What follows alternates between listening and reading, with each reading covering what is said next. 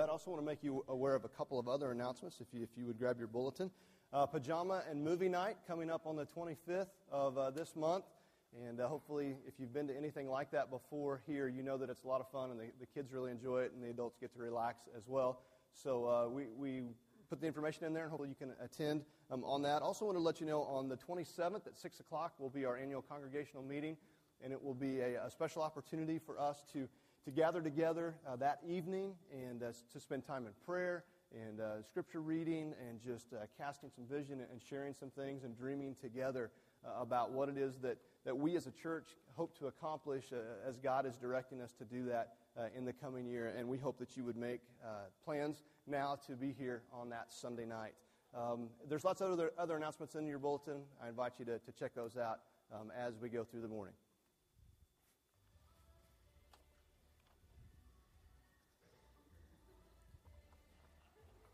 Everybody needs walk up music, right? Well, Happy New Year, everybody. Yeah, some of you, okay, how many of you know this song? Keep going. So, anyway, um, Happy New Year. Uh, I'm glad that you're here on this first Sunday in, in 2013. Um, after uh, you know, doing some, some reading and, and uh, reading through the Old Testament and listening to a, a message by Andy Stanley uh, online, it just uh, a lot of things came together and, and caused me to kind of come to this point to try to share some of these things with you this morning. And, and I'm going to need some audience, audience participation, and that'll be relatively obvious to you um, as we go through it. And then it's a continual audience participation, so hopefully you'll get the hang of it. We've got a sharp crew here, here today. Um, today we're going to talk about that one thing. And it's not one specific thing, but it's one thing that is specific to you. Last week I made reference to uh, Jack Palance, who was Curly um, in the movie City Slickers and his one thing. And afterwards, I had half the crowd telling me, I don't know what you're talking about. Generational thing. I understand. Yeah, the older people are going, What do you mean you don't know what I'm talking about? So then we did One Direction. We've got Jack Palance, one thing. Hopefully, you'll get the point uh, of what we're talking about here this morning. It's, it's one of those things that it's different for each one of us. And that one thing that's going on in your life is different. It's based on your relationships. It's based on uh, where you are, uh, you know, financially, where you're doing in, in, in, your life, what's going on. And if you could figure out that one thing that you need to, to deal with, and if you dealt with that, uh, a year from now, your life would be in a much better spot. In fact, for some of you, you'd be in a much better spot three months or even six months from now if you were to tackle that one thing and if you were to address it and you were to put that behind you. You probably already know what that one thing is. This isn't going to be any, you know, like real new information. It's different. And you maybe, you've even tried it before and you've been unsuccessful for whatever reason. Well, we're going to talk about it again today and some more. And the reality is, for most of us, there's more than just one thing that we need to deal with, right?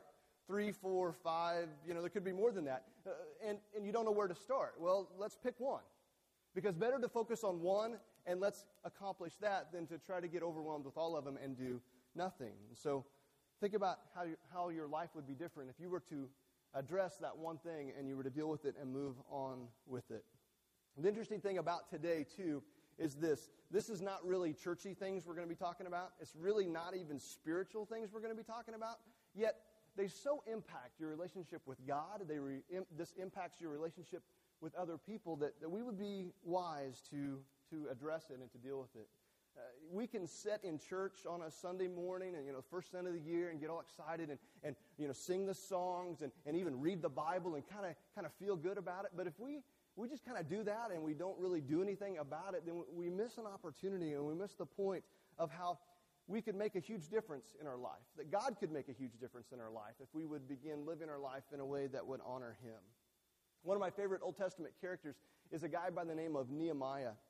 And in the middle of the book of Nehemiah, there's this verse that I want to suggest has the potential to impact your, your life. It'll impact the way you parent. It'll impact the way that you handle money, the way you spend your time. I think it could impact your life for each and every one of us. There's blanks in your bulletin. I invite you to follow along and, and fill these out as we go. The story of Nehemiah takes place around 440 BC in the time of King Artaxerxes I. And uh, he, was, he was the king of Persia, and Persia was the dominating world force at this time. Um, in, the, in the Persian Empire, the, the capital city was Susa, and that's where Nehemiah served as cupbearer or wine taster to the king. And it was his job to drink the wine to make sure it wasn't poisoned before the king got it, right? You guys are, are, are familiar with that. Uh, Nehemiah was more than just a cupbearer, though. He was a friend, he was an official, and he was Jewish. He was, he was a Jewish man. And over a hundred years before this time, when Nehemiah was alive in our story, the Babylonians had come in and they had conquered Jerusalem. They'd conquered Israel. They'd knocked down the walls. They'd destroyed the temple. They had taken over and they had taken captive. If you remember, uh, King Nebuchadnezzar, he took who? He took Shadrach, Meshach, Abednego, a guy by the name of Daniel, and he took them back to, to Babylonian, uh, Babylon. And the, the Babylonians were the, the ruler at that time. And so now we, we kind of fast forward to the life of Nehemiah, and we find that Nehemiah hears what's going on in the city of Jerusalem, and he begins to get a burden for his city. And he, he does something that's kind of risky. He decides that he's going to go speak to the king about what's going on in his homeland. And so he says this big prayer, and, and then he, he goes in and he talks to the king. And he says to the king, Hey, things are bad with my people. And I would like to be able to go bring some organization and some leadership to my people. How would you feel about giving me some time off so I could go back and do this? Well, it's not exactly like he's an employee. He's a slave, and slaves typically don't get time off. And so he's asking something pretty risky here, but he does it anyway.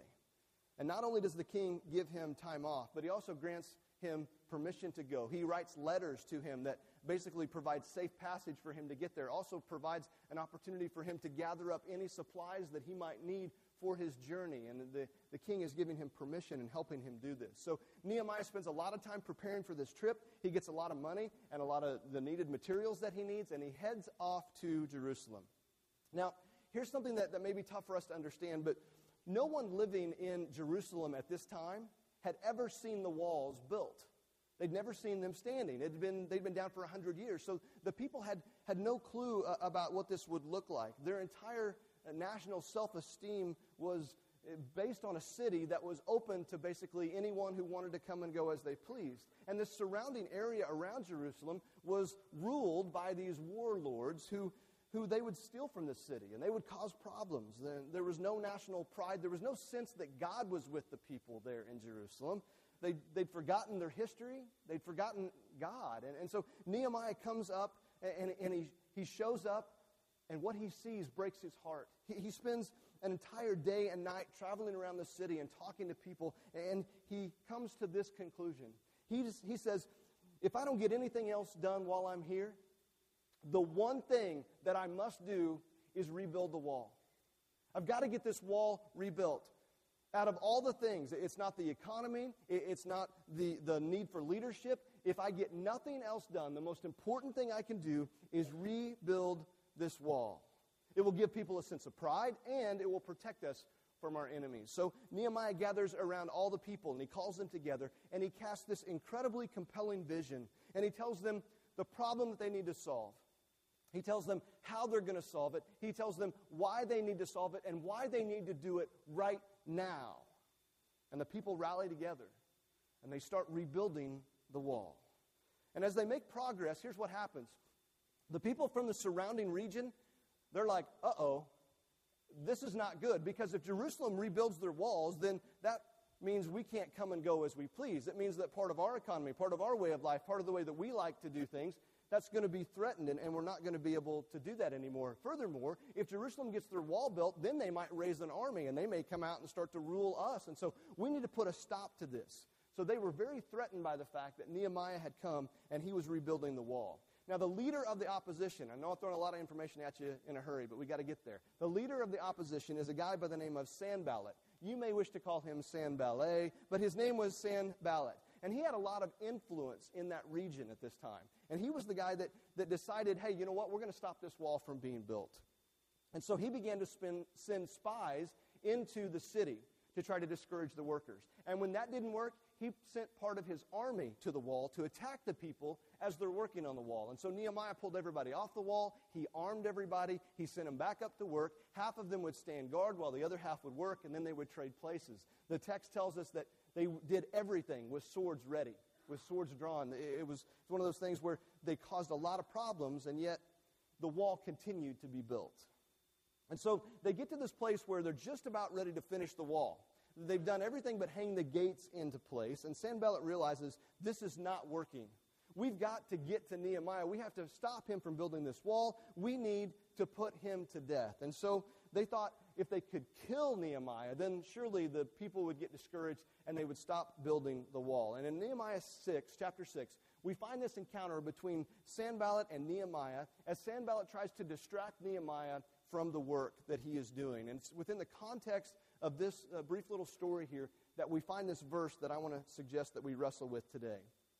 Chapter 6, verse 1, should be on the screen behind me. It says, When word came to Sanballat, Tobiah, Geshem the Arab, and the rest of our enemies that I had rebuilt the wall and not a gap was left in it, though up to that time I had not set the doors and the gates, Sanballat and Geshem sent me this message Come, let us meet together in one of the villages on the plain of Ono.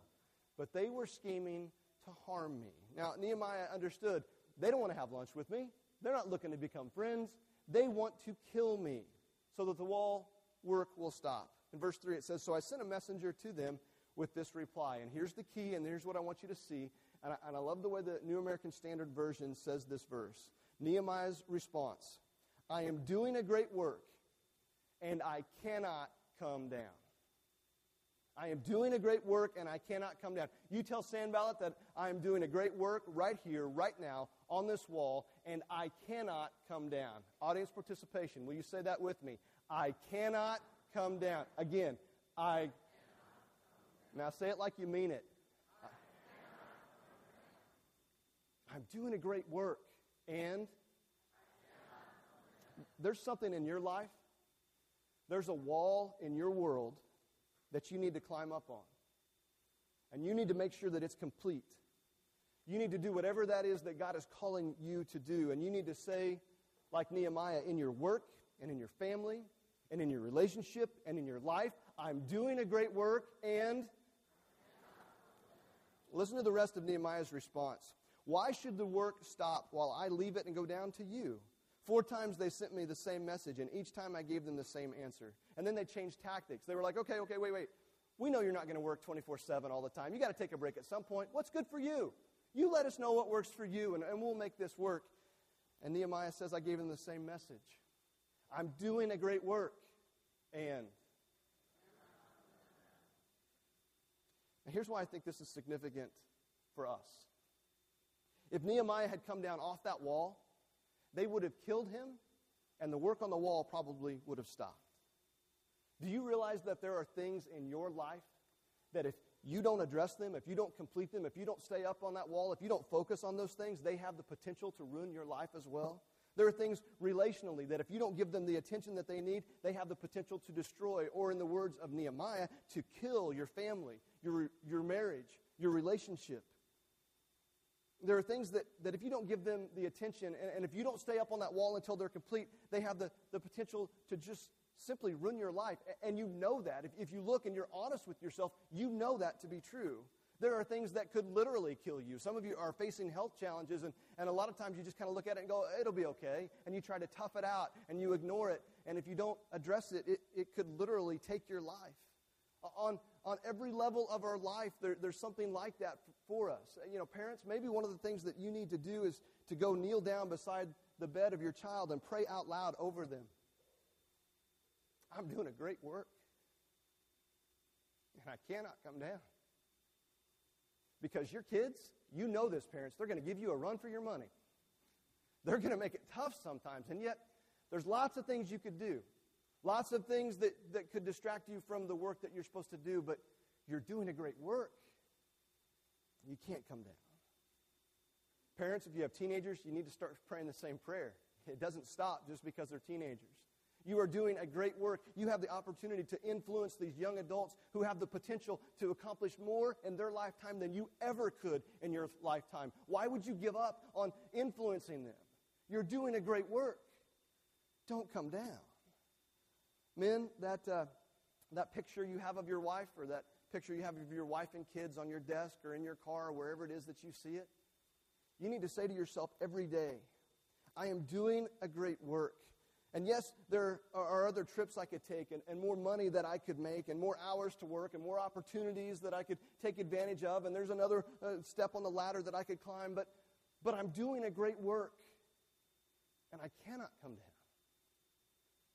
Ladies, you need to look at your husbands and say something. I don't know what you say, ladies, when, when you look at us. Uh, maybe you say, God help them, or, you know, think about where they would be without me. I, you know, I don't know exactly what you say when you look at your husband. I know that Michelle plays a vital role in my life, just, just helping me be a, a good person and the type of person that I believe God wants me to be. It's significant. But it's so easy to get distracted in life, isn't it? To start doing other things and to let other things take priority. If you're a young adult or a teenager, you know, you're smart. You know the things that, that cause you to, to set you up for failure and the things that cause you to, to have success. You know your weaknesses, you know your strengths. And, and once, once you know, you're responsible to decide, to say, I'm doing a great work and I cannot come down. I, I know you're cute and I know that you're popular. I know that this is desirable, but, but I'm not coming down. I know that could be fun. I know it'd be great to go hang out. I know that's a, probably a good opportunity, but I'm not coming down. I know what the God honoring thing is to do, and I can't come down. The challenge that each and every one of us face, not only in the new year, but in every day of our life, is, is will you climb up on that wall? And will you stay there until it's finished? Will you say, I'm doing a great work and the fact that Nehemiah didn't come down off the wall, it really didn't discourage uh, his enemies. In fact, they just tried to change tactics. They came up with new ideas. One of the things they did was they started a rumor. And the rumor that they started was that, that Nehemiah was going to become king of Judea and that he was going to build up an army and he was going to rebel against Persia and rebel against King Artaxerxes. And the hope was that if that got back to King Artaxerxes, that he would you know, send an army to come in and take Nehemiah back. Or Nehemiah would hear the rumor and he would go, oh, I got to protect this. And he would head back to protect himself so that he could tell the king that the rumors were not true. And yet, when Nehemiah heard these rumors, he simply said, You know what? They're not true. I'm not leaving the wall till it's finished. I'm staying right here. And when that didn't work, a guy who was supposedly a friend of Nehemiah by the name of Shemaiah has Nehemiah come over to his house. And when he gets there, his friend says, Hey, I just want to tell you there's a lot of Jewish people here in this city that they are really ticked off at you. They, are, they want you. They're going to, in fact, they're going to come kill you tonight. So, what I suggest that you do, you need to run to the temple. You need to run to the temple and hug the altar. Now, the reason you would run to the temple and hug the altar is because in that day and time, if you did that, they couldn't just kill you. They had to give you a fair trial. And so, that's what he was telling Nehemiah to do. You need to be scared. You need to go run for your life, and that way we can protect you. And Nehemiah said, You know what? I don't believe you. And you know what? Even if it's true, I'm going back to the wall.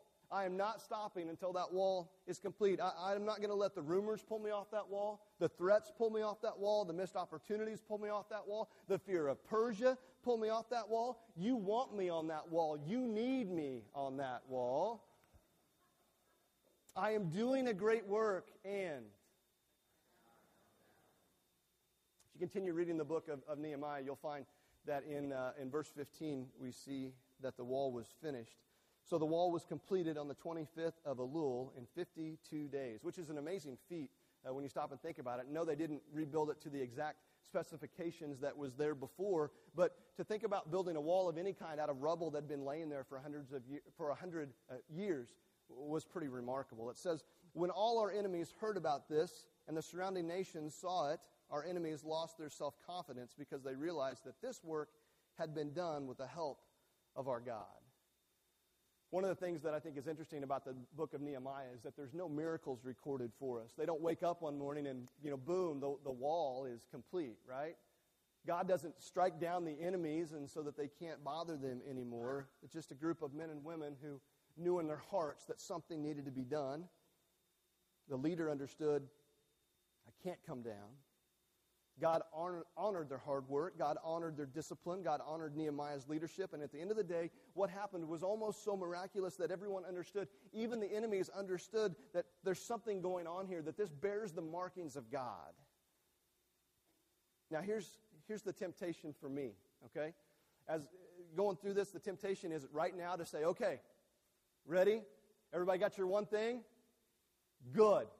Happy New Year, go do it, right? That's the temptation, but we're not going to do that. In fact, it's a new year. Maybe we'll do things a little different. Um, I'm going to step on your toes a little bit.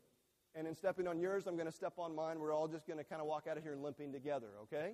And the reason I can do that is because we're all alike. And I understand you may send me that email or want to have an appointment or, or whatever. That's fine. You do what you've got to do. But, but we're all the same. We all struggle with these things in, in different ways. And, and, if I simply left it where it is, yes, you would know what that thing is. And, and you might even go work on it. But, but I don't want to get to the same point next year that we are now and, and be in the same place.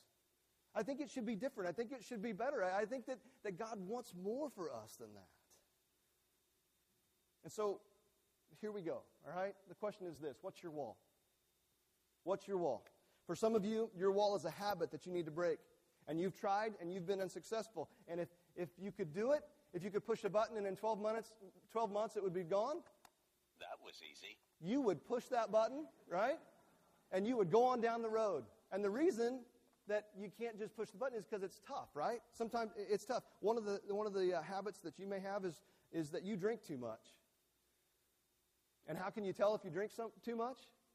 If someone has ever said to you, you drink too much. You drink too much. And the reason I know that's true because no one wants to say that to someone else. They hope it'll get better on its own. They hope that you know you'll figure it out on your own, but it takes a lot of courage and a, and a lot of you know strength to go and to say to someone, "I think you drink too much." And usually the response of the person who has that told to him is, "No, I don't." Or they don't even remember that they were told that, which further illustrates the fact that you drink too much, right? So here's the deal. If that's an issue for you, and that's an issue that you need to deal with, you need to deal with it. And it's not because I'm campaigning against alcohol. That's, that's not it at all. It has to do with you and a debilitating thing that could ruin and could control and really destroy your life. And if you're honest with yourself, you know that it's true and you know that that's your wall. And you may do a lot of things this year, you may have to do a lot of things, but this is the thing that you must do. You must address this. And I have to tell you, knowing the people that are in this room, most of you, there are people who have climbed up on that wall and they're still on that wall because they owe it to themselves, they owe it to their spouse, they owe it to their job, they owe it to their kids, they owe it to their heavenly Father to stay up on that wall and to say, I'm doing a great work, and and I have to tell you, if you're willing to say, I need to climb up on that wall, there are people here that will walk with you every step of the way.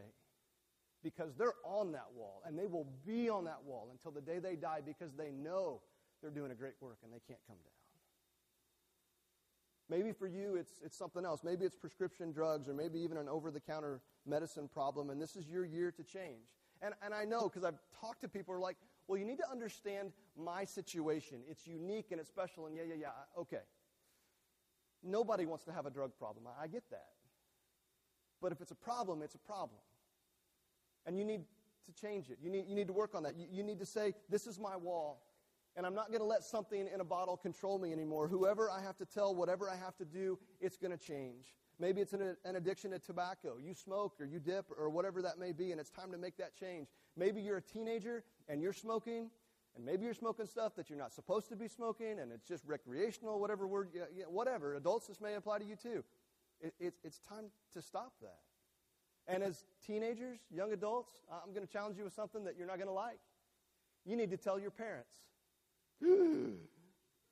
tell my parents? Yeah, tell your parents. And I know the, the, the, reaction, man, I'm not telling my parents. They would flip out, right? Parents, right? Of course they're going to flip out. You know why they're going to flip out? They love you. They want what's best for you. They want to protect you. And besides, I think it's somewhere in the parent manual, and parents back me up, that, you know, I think it's, you know, Second Opinions chapter 4 that it says you can flip out, right?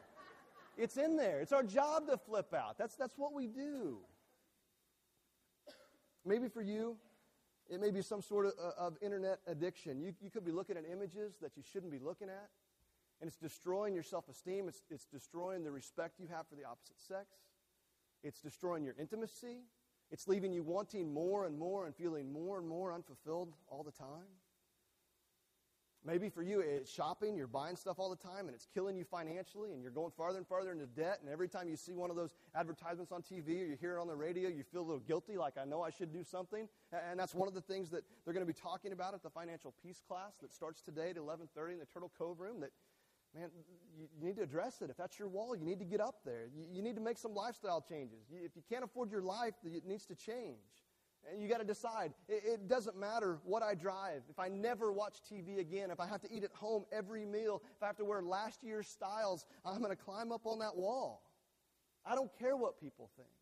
I'm going to climb up on that wall and I'm going to stay there until I can manage my finances in a way that honors God. And here's what I believe to be true. If we were to take that one thing seriously as this group of believers, and if we were to become those priority percentage givers, if we were to truly get that in line and do what God has called us to do, we would blow this year's budget out of the water and we would do, be able to have the potential to do more in the next year or two than we have in the previous 20. But it starts with us saying, I'm going to climb up on that wall and I'm going to make this important. Maybe it's the words you use. The F bomb and other colorful language that you use have become just just second nature to you. Maybe it's time to make a change. Maybe it's how you talk about other people. And I've got to tell you, church people, we are so good at gossiping, but we disguise it really well. Would you pray for my neighbor? Susie, she is so mean. She has such a bad mouth. She is just mean to me all the time. She stares at me when I pull in it, right? Don't we? Just watch how we talk about other people. Maybe for you, it's the type of words you use. Maybe you're just sarcastic or you're condescending or mean. Why you got to be so mean? What kind of words do you use? It's time to make that change. It's time to, to climb up on that wall. And whoever you have to tell, whoever you have to help hold you accountable, whatever it takes, make that change. See, this, this is not easy. This is kind of some, some hard stuff. And the reason I know is because. That was easy. If it was easy, we'd already do, do it, right? And we wouldn't have to be talking about it. And it wouldn't be an issue for us. And all these things would be just peachy. But they're not. Because it's not easy. So this year, what's your wall? You have to make a decision with Nehemiah type of determination, not some New Year's resolution that, that we never keep, but to be able to say these words I'm doing a great work and Maybe for you, it's, it's a relationship. And the problem with relationships is this they're so emotional, aren't they? We just remove the emotion from it, relationships would be so much easier, but we have all this emotional baggage and stuff that we bring into it. And, and some of you, right now, your relationship, maybe it's your marriage relationship, is on a down year, downward plane. And, you know, it was here, and now it's here, and in five years, it's going to be here. Are you willing to say, that's my wall, and I'm going to climb up on it? Are you willing to stop pretending for your sake, for your spouse's sake, for your kids' sake? Are you willing to get up on that wall? Or would you be willing to sit down with your small group and say, hey, you know what, we really like this small group and we enjoy drinking the coffee and eating your food and we like to talk and laugh, but man, things just aren't good.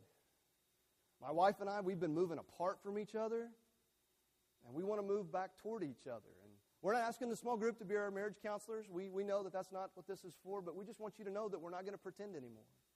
And we're going to climb up on that wall. And we don't care how many counseling sessions that it may take. We're going to stay up on that wall because we want to move toward each other and not away from each other. Because what's the use of pretending if our marriage ends in divorce anyway? What's your wall? You have to decide for you. Maybe it's a group of friends that you're hanging out with it's not a good group of friends for you to hang out with, and it's not that they're bad people. It's just not a good environment for you, and it's time to make that change. There, there are all kinds of things, and I know I've kind of hit on some of these obvious ones and what we call, you know, the sins of the church and things the church wants to preach about. Blah, blah. Yeah, I know it's not a comprehensive list, but you don't want to be here that long. I promise. And I also realize that those things are negative. Maybe there's something that's a wall that's positive that you need to crawl up on. Maybe it's time for you to join a small group. Maybe it's time for you to become involved in serving, either here at the church or at a school or at a, at a local nonprofit or another religious organization. And it's just time for you to do it. And I don't know what you're waiting for to do those things. But maybe you're waiting for the time genie, you know, to rub it and come out and grant you an extra four hours each week. And if you find it, pass it over, will you? It just doesn't work that way. Maybe you're waiting. Well, as soon as I get the promotion and as soon as I get the, the, the yeah, we, we're always waiting. If God's put that on your heart to do, then grab the ladder, climb up on the wall, and, and get there and trust God to fill in the gaps. You need, to, you need to do these things. The great news about the story of Nehemiah is this is that while there are no miracles, okay, there are no miracles recorded in the book. clearly the hand of God was at work. And if you never act, if you never climb up on that wall, you never know what God's going to do. You'll never see what He's going to do. This is your year. This is your time. And it doesn't matter how your reputation may suffer or, or whatever, you can know with confidence I'm doing a great work and I'm doing a great work and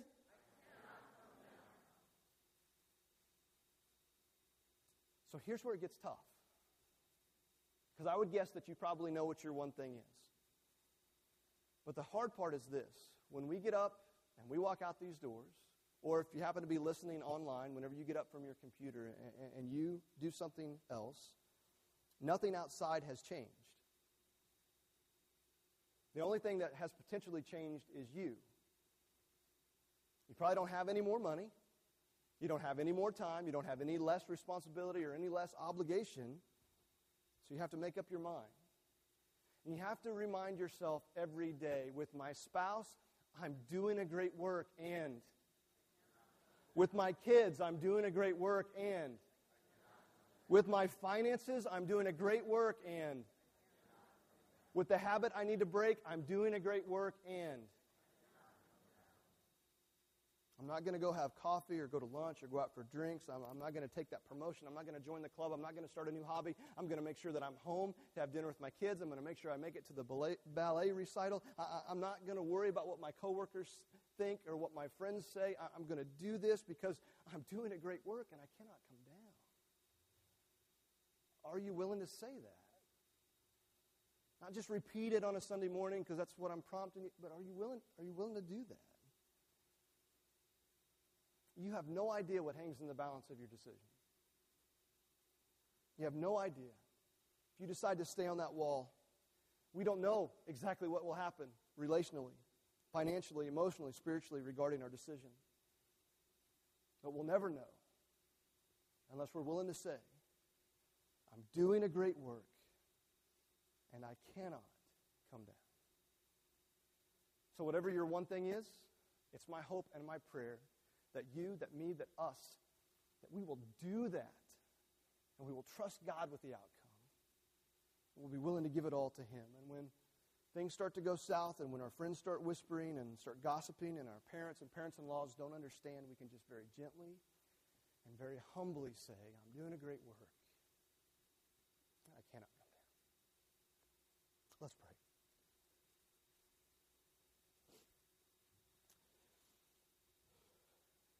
God, I know that it's, it's easy to stand up here and say it. It's easy to sit there and, and repeat it. And, and God, it's, it's easy to, to even feel it and to make up our minds, yes, now is going to be different and things are, you know. But God, as, as we walk out these doors, we know that we're walking into a world that hasn't changed. It's going to be hostile. It's going to resist us at every turn. So, God, I pray that you would give us the courage, that you would give us the wisdom, that, that you would help us to walk in your way, to climb up that ladder, to be on that wall, and, and to just say with confidence, with your confidence, that we're doing a great work and we're not going to come down. God, I, I'm thankful that that even though there may not be a miracle, that if we will live our lives honoring you, that we will be able to tell and other people will be able to tell that our lives have your thumbprint all over it and that you're doing something miraculous in and through us. God, I, I just pray that you would help us in that. So that in, in all of our moments, that you would receive glory and honor and that, that you'd be famous. Father, give us the courage to do that one thing to identify it, to tackle it, to focus on it, and may it be something that, that we're just going to do with your heart and with your will guiding us.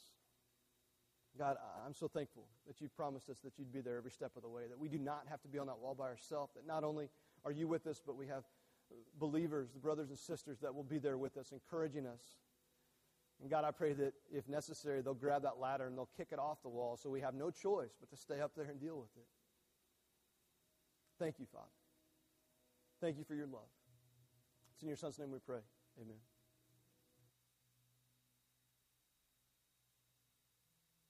respond today. Maybe you need to talk to somebody about your one thing. Maybe you need to, to turn to the person next to you and start addressing that one thing. Maybe you need somebody to pray with you about that one thing. Wh- whatever it is, I just want to challenge you and encourage you to respond the way God's calling you to respond. If you've never accepted Him as your Lord and Savior and you want to do that, we would love to talk to you about that. If you need to turn your life back over to Him and get it right, we, would love to talk to you about that. If you just want prayer, we'd love to have that opportunity. If you want to talk to someone, we invite you to make your way over toward the cross. We'll meet you there. Or if you need to talk to somebody else in the auditorium, you go find them and, and, and you do that. And you start now taking the steps up that wall. And you be there. Stand with me. Ian the band's going to lead us. Let's sing.